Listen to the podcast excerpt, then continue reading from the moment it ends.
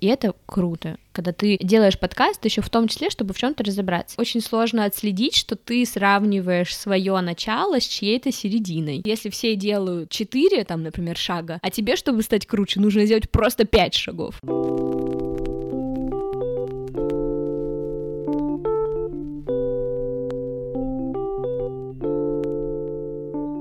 Всем привет! Это подкаст «Как поступить» и я его ведущая Ксюша. Мы говорим о том, как студентам и выпускникам построить свою карьеру в медиа и не только. Сегодня у нас в гостях Саша Рудко, авторка популярного подкаста «Богема и маркетинг» и основательница подкаст-студии «Богема». Саш, привет! Привет! Очень приятно, когда тебя представляют автором популярного подкаста, и ты такой о А то! Ну что, будем разбираться, как попасть в этот самый мир популярных подкастов. Вообще символично, что в первом выпуске нашего сезона мы начинаем беседу именно с тобой. Расскажи, как ты вообще в подкасты пришла, почему именно они? Ну, просто в девятнадцатом году я работала пиарщицей и искала новые способы как бы продвигать. Я продвигала ивенты, и поэтому, когда ты пиарщик, у тебя есть как бы несколько каналов коммуникации, да, там это СМИ, это блогеры, всякие ивенты и так далее, и вот я просто в поисках находилась каких-то новых инструментов, и тогда вот как раз начали пробиваться на свет такие уже популярные подкасты типа «Это не про просто, 180 градусов э, и так далее. Так вышло. И мое знакомство с подкастами началось вот с подкаста «Так вышло». Я начала его активно слушать и подумала, господи, это же это то, что я хочу. Сначала к подкастам как-то так настороженно относилась, но потом меня так втянул этот формат, что мне захотелось запустить свой подкаст. Ну, то есть не было какой-то там коммерческой цели, я не хотела его монетизировать, мне просто хотелось запустить. И вот в девятнадцатом году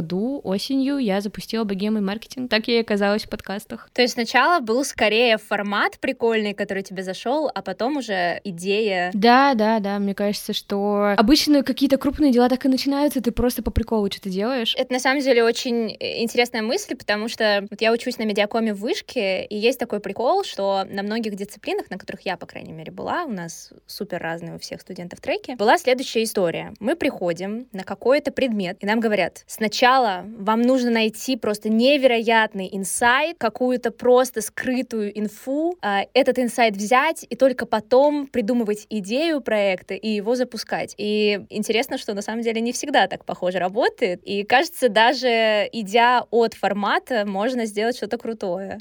Мне кажется, нужно идти от того, чем ты горишь. Я просто была несколько раз в жюри в студенческих конкурсах как раз по медиа, и там есть прям целое направление про подкасты. И обычно студенческие подкасты, они просто про университет и все, что находится в рамках университета. Это в итоге немного суховато смотрится. И мне кажется, что когда вам говорят про какую-то, вы знаешь, идею, про какой-то инсайт, это просто про то, что вас должно что-то так сильно зацепить, что что-то сделать. И вот в данном случае меня так сильно зацепили подкасты, просто как идея, что вот у меня может быть свой подкаст, типа свой медиапродукт. А дальше ты уже начинаешь все остальное подтягивать. А у кого-то, наоборот, сначала, например, что-то болит. Например, мне написала недавно девушка, она хочет запустить подкаст э, для женщин. Медиа, безопасное пространство для женщин и так далее. Подкаст это такой довольно очень интимный формат, да, потребления контента, ты прям в ушах, и то есть у тебя все остальные органы чувств условно отключены, да, ты не можешь ни посмотреть, ни потрогать. У нее вот как раз от идей дальше пришел формат. Мне кажется, что что просто вот эта вот большая идея, она может от любого начинаться. Главное, ну, знаешь, за что-то зацепиться, потому что если сидеть и ждать, типа, ой, сейчас вот я буду сидеть и ждать озарения вот этой вот большой идеи, то ничего не придет, как правило. Надо сначала за что-то зацепиться, а потом уже раскручивать. Я так обычно делаю. Вот у меня сейчас прям самое сердечко, потому что я уже думаю о том, что мне хочется запустить какой-то собственный проект. Ну, курса с первого. Как ты думаешь, запустила ли я именно тот проект, о котором я думала? Ну, конечно, нет. Я ждала вот этого какого-то супер озарения, про которое ты как раз сейчас говоришь, все еще не дождалась. Так что классная идея про то, что, кажется, нужно просто что-то уже начать и в себе внутри найти какие-то вопросы, на которые хочется отыскать ответы. Мне еще кажется прикольно, знаешь, этот, как идея может перевоплощаться. То есть, типа, ты можешь начать с чего-то одного, и, например, там по ходу дела что-то технически не может не получаться, что-то еще какие-то там, знаешь, могут быть препятствия, и в итоге ты придумываешь новый способ решения, и получается что-то вообще третье, и ты не ожидал, что это получится, и ты такой, вау, нифига себе. Ну, то есть, условно, например, я запустила подкаст, я не не думала, что у меня будет своя студия подкастов, и что это вообще станет каким-то бизнесом, что я буду заниматься этим серьезно и так далее. Ты просто что-то делаешь, а дальше это начинает как снежный ком, и к чему-то это обязательно приводит. И мне кажется, вот в случае студентов, я просто люблю вот со студентами работать, потому что, возможно, плохо, что я в студенческом сейчас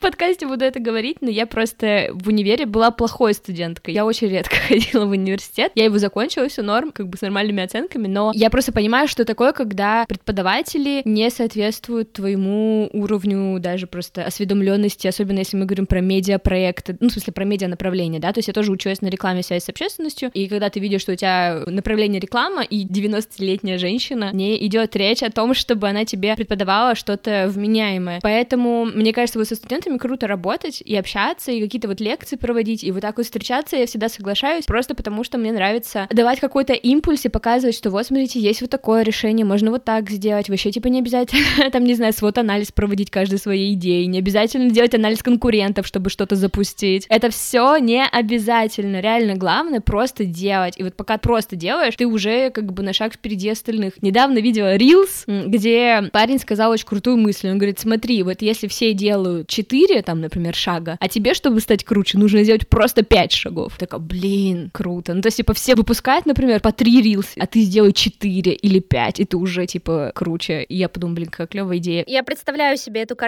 когда после прослушивания нашего подкаста все студенты, не только высшей школы экономики, просто выкидывают свои Google документы со свод-анализами, с анализами конкурентов и всем таким, и идут просто что-то уже ручками делать. Классный совет. Кстати, ты сказала, что не особенно ты ожидала, что у тебя когда-нибудь вообще будет подкаст-студия, которая записывает подкасты, я прошу прощения, и для Иры Подрез, и для Сберзвука, и для кого только не. А какие ты цели ставила в самом начале своего пути? Было ли у тебя какое-то представление о том, во что это вообще может вылиться?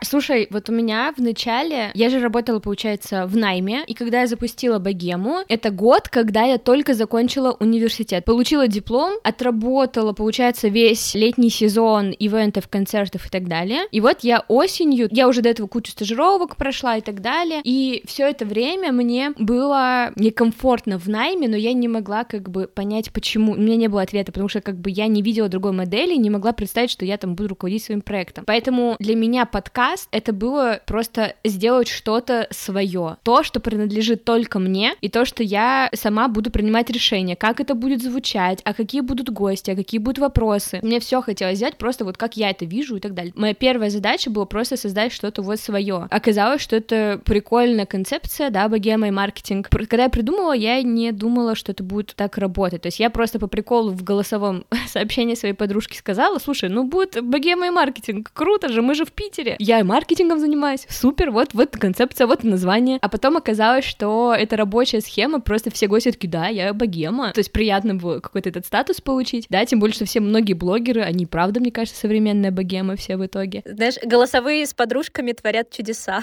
Да, да, да, да. И поэтому вначале это была такая задача. А потом уже просто с течением каких-то, ну, там, времени, потом была пандемия, потом я потеряла работу, потому что никаких ивентов в пандемию не было. Я весь летний сезон сезон кое-как перебивалась на каких-то там проектах и не могла найти работу, и в итоге мы придумали сделать студию со своим партнером. На тот момент он был монтажером подкаста Саша Младинов, теперь мы с ним партнеры, и сначала работали вдвоем, потом у нас был стажер, потом стажер перерос в редактора, потом мы начали потихонечку еще набирать, набирать, набирать, и вот в студии два года, и сейчас мы уже можем сказать, что все, мы теперь предприниматели, а до этого, даже когда мы только сделали студию, мы еще не считали, что это типа бизнес, даже было страшно слово это произносить, ты такой, у меня просто проект, поэтому мне кажется, когда ты ставишь какие-то огромные цели, тебе тяжело к ним идти, а когда ты просто от импульса какого-то идешь, ну, типа, вот, например, мне хочется свой медиапроект, пойду делать. Потом, типа, у тебя следующая задача, так, мне нужно научиться монетизировать то, что я делаю, потому что бесконечно, бесплатно это делать нельзя, и ты такой, блин, что же делать? Потом еще какую-то задачку ставишь, и вот так вот просто принтами и какими-то длинными или короткими, как удобно, двигаешься.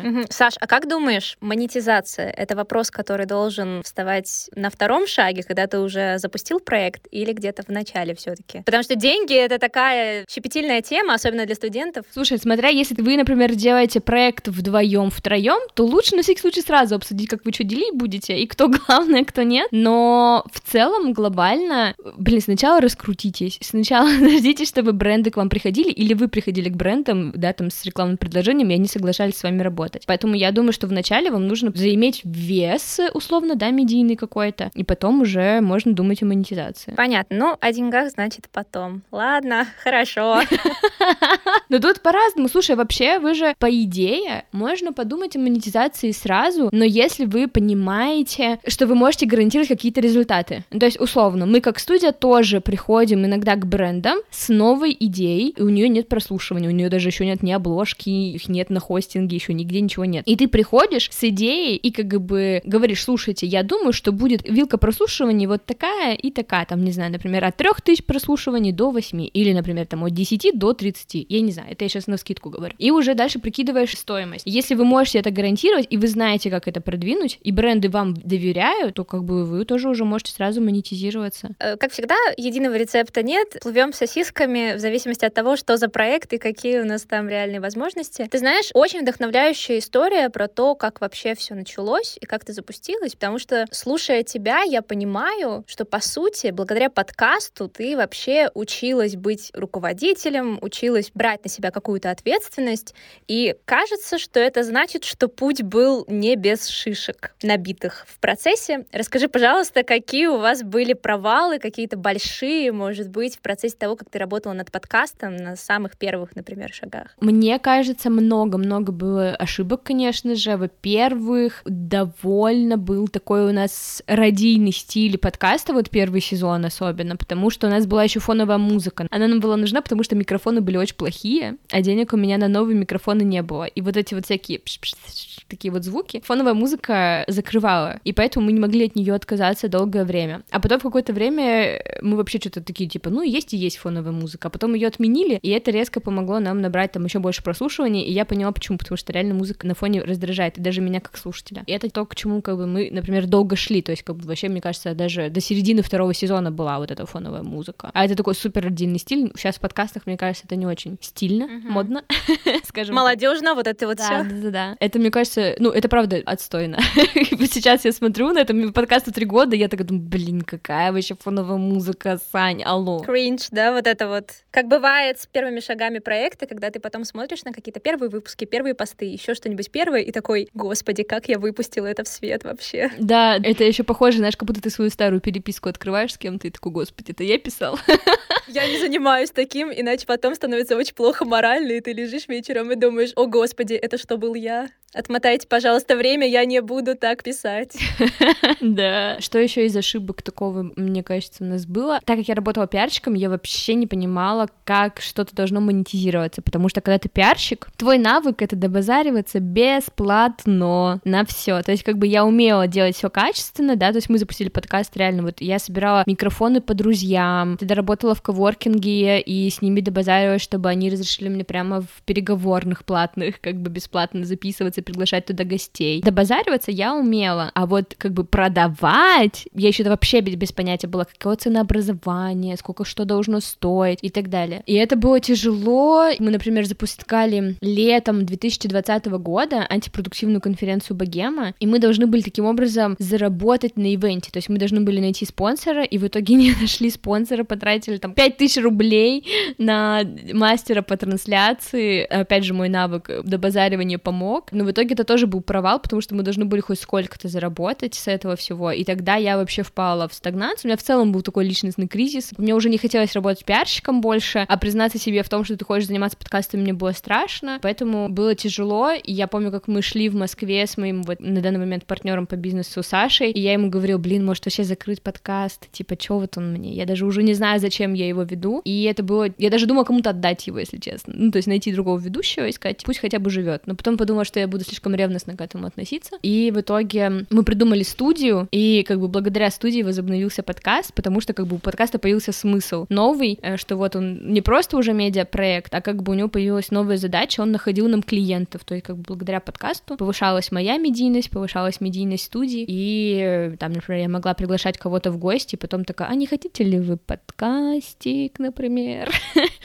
И это все так работает. То есть студия стала вторым дыханием? Да. Ого. У меня на втором и третьем курсе был один медиапроект. Ну, мы чисто студенческой командой его делали, но делали прям прикольно. И это проект, на который я сейчас смотрю и думаю, ну, уровень был достаточно неплохим. Но мы в итоге словили вот этот затык, когда непонятно, как двигаться дальше, и что-то уже ничего не хочется. И вот это вот, а что делать, и куда идти, еще и внешние события всякие разные происходили. И в итоге проект умер. Я вот думаю, может, нам тоже нужно было какую-то студию запустить, чтобы в итоге появилось второе дыхание у проекта, и он продолжил жить. Но мне кажется, что какие-то проекты должны умереть, все норм. То есть, типа, если бы на тот момент умерла богема, это не означает, что что-то бы не родилось другое или что-то новое. Просто богема осталась. Но, например, э, подкасту богем маркетинг сейчас три года, и я вот понимаю сейчас, что мне вот хочется сделать последний сезон на какой-то период. То есть я не готова сказать, что это все, я закрываю его, потому что все в этом мире нельзя говорить однозначно и навсегда. Но точно, что он на какое-то время поставится на паузу, это сто процентов. Мне кажется, это вот ок, когда автор подкаста подкаста перепридумывает, ну, вообще любого проекта, не только подкаста, перепридумывает себя, перепридумывает свои ценности, условно, да, там, как бы с течением времени, и придумывает что-то новое. Саш, ответь мне на один вопрос. Как тебя занесло в ивенты? Почему они? Ой, ну, вообще, это долгая история, потому что она начинается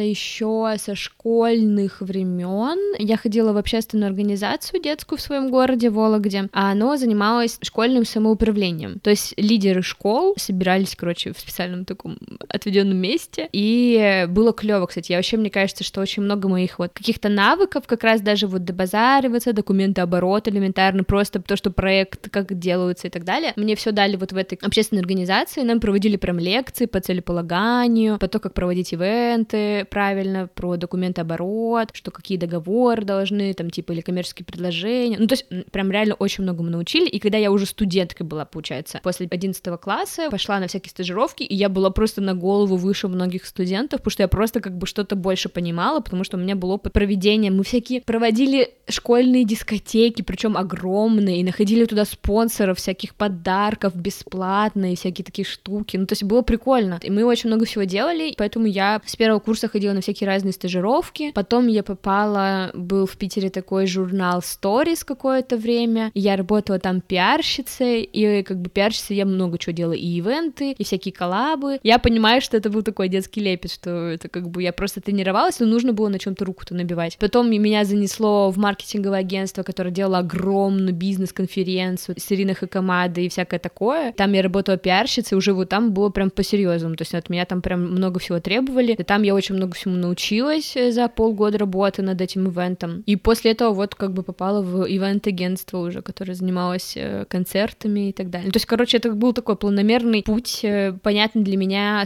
сферы, поэтому подкасты выглядели как супер что-то непонятное. Но опять же, опыт именно в работе в журнале мне помогал в целом при работе с подкастом. То есть твоя первая работа была тоже связана с пиаром, да? Да, да. Как ты решилась сменить вектор, который был с тобой со школы, и уйти из ивентов и пиара в новый для тебя путь? Тяжело, тяжело он шел. Плюс у меня, если честно, короче, я до этого работала с другим монтажером до Саши, и он мне вселил такую мысль, что типа, Саш, ты делаешь всего лишь интервью, типа, ты делаешь всего лишь не один небольшой подкастик, что ты куда прешься? Ну, он при этом мне очень во многом чем помог, но при этом встелил в меня мысль, в которую я почему-то так легко поверила, что я реально ничего такого особенного не делаю, что, ну, как бы делаю и делаю. И потом только вот Санечка Младинов, как раз мой напарник, он как-то наоборот меня в другую сторону увел, мы вот с ним до сих пор вместе. Вообще, нам говорят, что мы лучшие партнеры по бизнесу вообще из всех.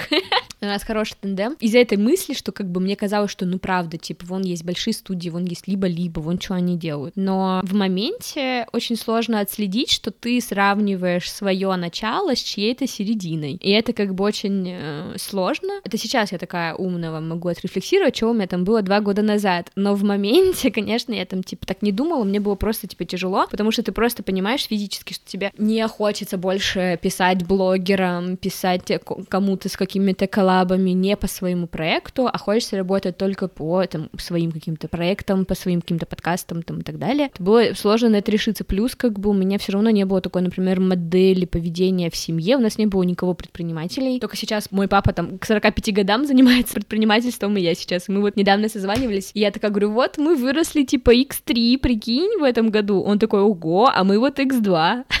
И мы такие, о, как предприниматель предпринимателя. Как ты думаешь, ты стала какой-то такой ролевой моделью предпринимательницы, из-за которой твой папа решил тоже туда пойти, или это как-то параллельно? Я думаю, что у нас как-то просто очень сошлись пути, потому что он тоже работает, он как бы работает и в найме, и при этом у него есть свои проекты в городе Волок, где он остался, и он там директор по связям с общественностью. То есть это я по его стопам, мне кажется, где-то пошла, а потом это все закрутилось, завертелось. Здорово, что в какой-то момент ты нашла человека, который смог тебя поддержать и дать тебе положительную мысль о том, что ты делаешь. Расскажи про ваш коллектив чуть побольше. В Богеме, насколько я знаю, где-то 11-12 человек. Как там вообще внутри все устроено? Как вы работаете? Какая структура? У нас сейчас, да, действительно, по-моему, вот я вчера или позавчера считала, у нас 13 человек, кто постоянно работает, то есть это включая нас с Сашей. У нас есть управляющая, которая появилась буквально в мае. Мы сначала не очень понимали, как бы, что она будет делать, но сейчас мы вообще не представляем свою жизнь без Алисы, потому что это лучшее решение наше было взять человека на управляющую роль. То есть мы с Сашей как фаундеры, получается, главные партнеры, главные основатели, если считать по прибыли, условно, 50 на 50, главенствующие, да, оба мы решаем одинаково и так далее. И нам не хватало третьего человека, такого же по уровню, но не претендующего на партнерство. Вот так нам нужно было. И это вот как бы мы придумали, что это будет управляющий. И получается, что вот у нас есть руководящая связка, я, Саша и Алиса. Под нами вся команда остальная, то есть нету там дальше какой-то сложной иерархии. У нас есть продюсеры, которые отвечают за проекты в целом, то есть организовывают записи с клиентом, следит за тем, чтобы концепция общая клевая была, выпуски проверяет и так далее. Ну и занимается еще продвижением тоже отчасти. Дальше у нас есть редакторы, которые занимаются сценариями, отслушиванием черновиков, составлением выпусков готовых и так далее. У нас есть монтажер великолепный Андрей, и мне кажется, скоро мы найдем ему помощника, потому что он очень много все делает. У нас есть стажер, у нас есть SMM-менеджер, и сейчас у нас еще появился продюсер э, образовательных продуктов, потому что мы сейчас хотим активно развивать это направление. То есть вот такая у нас команда. Еще у нас есть ведущие подкастов, мы их обычно не считаем как частью команды, потому что это все-таки по разным проектам и так далее. Где-то заплакал один ведущий или несколько ведущих в вашей подкаст-студии. Но мы их все равно любим. У нас просто есть разные, видишь, подкасты. Есть клиентские подкасты, а есть подкасты именно от студии. И те, которые студийные, да, там ведущие, они, конечно, чуть поближе, условно.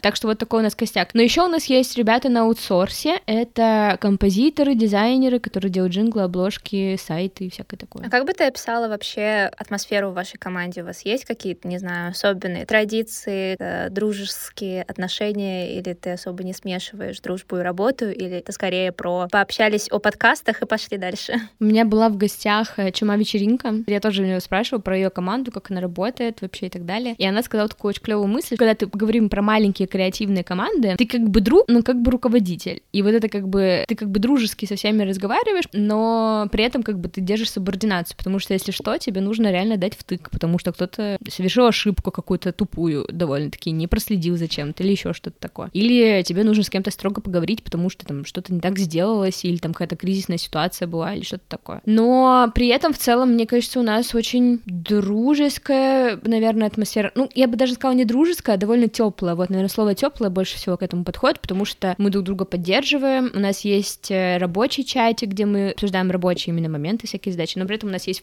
флудилка, и там обычно по утрам Саша и наш монтажер присылают фотки и желают всем доброго утра. Те самые сонные кружочки такие, да? Нет, Саша у нас путешествует везде, и периодически он был в теплых странах, и поэтому он скорее бесил всех сразу с утра, когда присылал какие-нибудь фотки расслабленные, знаешь, там типа в джунглях, типа говорит, вот смотрите, как клево. А так, э, что еще, наверное, вот у нас недавно был такой онлайн-корпоративчик посиделка, мы играли в смехлыст. Ну, короче, у нас проблема с тем, что мы не можем все встретиться офлайн, потому что все сейчас везде разъехались и так далее. Но мы изначально все работали всегда удаленно, все были в разных городах. Теперь подавно, вот, и поэтому это только такой вот удаленный формат общения. Иногда, конечно, очень не хватает офлайна. Но так мне кажется, что тепло. Вот недавно монтажер, кстати, нам написал, говорит, вот у меня годовщина сегодня, я целый год с богемой. И я в этот момент подумала, что у нас реально очень маленькая текучка, вот, что у нас все с нами долго обычно. Я подумала сейчас про слова чумы вечеринки, которую ты процитировала, и в студенческих проектах чаще всего всего такое бывает, что ты что-то делаешь вместе со своими друзьями. Но всегда есть какой-нибудь там управляющий командой, project менеджер еще как-нибудь его можно обозвать, который как бы всеми руководит, что ли. Ну, потому что когда у тебя команда из 7-10 человек, если все будут принимать решения вместе, то это будут бесконечные какие-то зум-колы на полтора часа, когда вы не можете прийти к какому-то единому решению. И вот как врубать такого руководителя, если вы, по сути, находитесь на равных? У тебя есть какие-то лайфхаки на этот счет? Во-первых, нужно разграничить э, личное и рабочее. Это сложный навык, к которому нужно дойти, но это важно делать, особенно если вы хотите вместе работать. Я не думаю, что с друзьями работать невозможно, но нужно очень много что обговорить в начале, что условно вот вы сейчас все вместе приняли решение и согласовали, что вот этот человек главный. Он главный, значит, он типа делает его там должностные условно обязанности, то-то, то-то, то-то, то-то. И поэтому ты не бесишься, если он от тебя требует то-то, то-то, то. Просто это его ответственность, это его работа в данном конкретном проекте. И он не имеет ничего лично к тебе, там, как бы как к человеку, вы все еще друзья, но как работник ты можешь что-то не так сделать, условно, да. И мне кажется, что вообще главный секрет это просто все всегда проговаривать в любых отношениях, будь это бизнесы, будь это просто вы друзья, будьте вы там в отношениях или еще что-то, просто разговаривать и проговаривать, обозначать как бы границы того, кто что может делать. Согласна с тем, что словами через рот, вот это самая популярная, мне кажется, фраза после того, как психотерапия стала популярной, работает во всех сферах жизни. Раз мы заговорили чуть-чуть уже про высшее образование, можешь рассказать, у вас есть студенты в команде? Да, у нас есть сейчас стажерка, которая на редактора, она уже там небольшую оплачиваемую даже стажировку перешла, и вот еще один есть стажер, который вот тоже скоро, мне кажется, перейдет на оплачиваемый формат, но мы просто выбрали такой формат, что нам легче чуть-чуть воспитывать людей под себя, то есть мы находим ребят клевых, интересных, у которых уже есть даже опыт с подкастами или еще с чем-то, и дальше нам легче просто его обучить под то, как мы работаем, чем иногда брать даже готовых э, экспертов. А ты замечаешь, что каких-то скиллов студентам не хватает? Есть впечатление, что любой работодатель, к которому ты приходишь, думает, что если ты студент, то это значит, что ты вообще не скилловый, ты ничего не умеешь, и тебя всему нужно обучать. Ну, максимум, если ты на медиа учишься, то, ну, софты у тебя развиты, дальше всему нужно учить с нуля. Замечаешь ли ты такое среди ваших стажеров? И если да, то можешь дать топ-3 скилла, которых обычно не хватает? То, что я замечаю, и то, что меня подкупает в людях, которые в итоге к нам попадают в команду, да, особенно из студентов. Это инициативность. Не поверите, но чаще всего, если ты просто активный, пробивной, предлагаешь идеи, не знаю, даже сам куда-то просишься, это уже очень сильно подкупает. У нас есть стажер Бетти, и я была в Казани на два дня на интенсив. Там было направление подкасты, и я с ребятами работала два или три дня, и она единственная из всех э, подошла ко мне и говорила, Саша, я очень хочу у вас постажироваться, можете меня взять? Пожалуйста, очень хочу, не жить быть, не быть. И при этом она все вот эти три дня очень активно себя вела и произвела на меня тоже впечатление. Я говорю, блин, ну если ты еще и подошла, давай подумаем. Нам, конечно, вроде не нужен был стажер, но мы такие, окей, берем. И мне кажется, вот важно, когда ты студент, соглашаться на стажерские работы, соглашаться на небольшие оплаты, не говорить о том, что все, я хочу 150 тысяч сразу и так далее. Такого не бывает. Ты сначала идешь от маленьких каких-то задачек, больше, больше, больше, больше, больше, и дальше понимаешь, куда твой профессиональный путь или карьерный тебя ведет, куда-то в свой проект, или ты идешь в найм или еще что-то делать, или там фрилансером работаешь и так далее. И важно, когда ты студент, проявлять инициативу, соглашаться периодически, особенно в начале на какие-то стажерские или малооплачиваемые штуки, но в интересных проектах. Вот это самое важное, чтобы тебе проекты нравились, и несмотря на то, что там мало зарплат, но зато ты получишь больше опыта, потому что тебя будут учить, или ты будешь учиться прям сразу на практике. Это тоже важно. Мы иногда тоже студентов вот так вот просто кидаем и говорим, сделайте. И проверяем, как они это делают. Так что вообще мне кажется, все упирается в это, и это, мне кажется, вообще в целом секрет жизни. Если ты активный, инициативный и так далее, у тебя больше шансов. Слушай, а если я студент, который хочет запустить свой подкаст, вот что мне нужно сделать первым делом? Есть какое-то пособие для чайников? Как запустить подкаст так, чтобы он был норм? Выберите тему, не связанную с вузом, и не связанную даже со студенчеством. Пожалуйста, же сделайте что-то выходящее за рамки этих тем. Просто попробуйте себя в чем-то другом другом. Найдите тему, которая вас прям горит. Не знаю, вы любите читать книги, сделайте подкаст про книги. Или вы любите тоже вот маркетинг и так далее, сделайте подкаст про маркетинг. Сейчас очень много подкастов еще про профессии, тоже подумайте, пожалуйста, в другую сторону, вне профессии. Что-то другое, это правда важно. Может быть, я жищу и так далее, ну, там, знаешь, типа такая, вот я вас ограничиваю в темах, просто я говорю правду, подумайте куда-то шире, потому что это в итоге вас может куда-то привести, и, возможно, даже во что-то супер интересное. Слушай, у меня есть ощущение, что может быть внутренний какой-то байс насчет подкастов. Мне все время кажется, чтобы запустить свой подкаст, тебе нужно не просто хотеть сделать подкаст и чем-то интересоваться, но и иметь какую-то бесайд экспертизу. Не знаю, я делаю подкаст про маркетинг, мне нужно разбираться в маркетинге. Я делаю подкаст про книги. Насколько будет интересно слушателям просто узнать там сюжет какой-то книжки, не должен ли я быть там каким-то ультра-анализатором или аналитиком книг. Как ты вообще относишься к этой идее сначала экспертиза, потом подкаст? И стоит ли с ней бороться? Я думаю, что у тебя, как у ведущего, может быть просто разная роль. И это нормально. То есть в случае подкаста BGM и маркетинг, я говорю, да, я занимаюсь пиаром, но мне еще как бы интересно разузнать все. Я не знаю всего на свете, но я уже все равно занимаю роль специалиста, который как бы чуть-чуть шарит, и поэтому я задаю какие-то определенные вопросы, которые как бы меня саму волнуют. И вот это как бы важно. Но при этом примерно в это же время запустился еще один подкаст, который называется «Соседний столик». Я вообще всегда его люблю приводить в пример. Есть чудесный подкаст, тоже, кстати, студенты Высшей школы экономики. Да, Федя Тормасов, он как раз учился в нашей параллели, если можно так сказать. Да, мы с ним примерно в одно время появились. У нас даже гости были очень многие похожи. Но при этом темы мы поднимали очень разные, потому что я уже была просто чуть-чуть с опытом, а его подкаст был про то, как вообще попасть студенту в digital профессии, что нужно сделать. И в итоге Федя через год продал свой подкаст сервису Буду, в итоге стал там head of marketing, если не ошибаюсь, в проекте и, короче, занимает крутую руководящую должность. И все началось с подкаста. Кто бы мог подумать, что это вихрем так его далеко занесет. Я думаю, он сам это, скорее всего, тоже не предвидел, когда запускал свой подкаст. И он там не занимал роль человека, который шарит очень сильный эксперт в маркетинге. Но он занял позицию «расскажите мне, я хочу узнать». И это круто когда ты делаешь подкаст еще в том числе, чтобы в чем-то разобраться, и про это честно говорите, и тогда вы как бы со своими слушателями наравне, условно. То есть слушатель вместе с тобой разбирается, и ты разбираешься.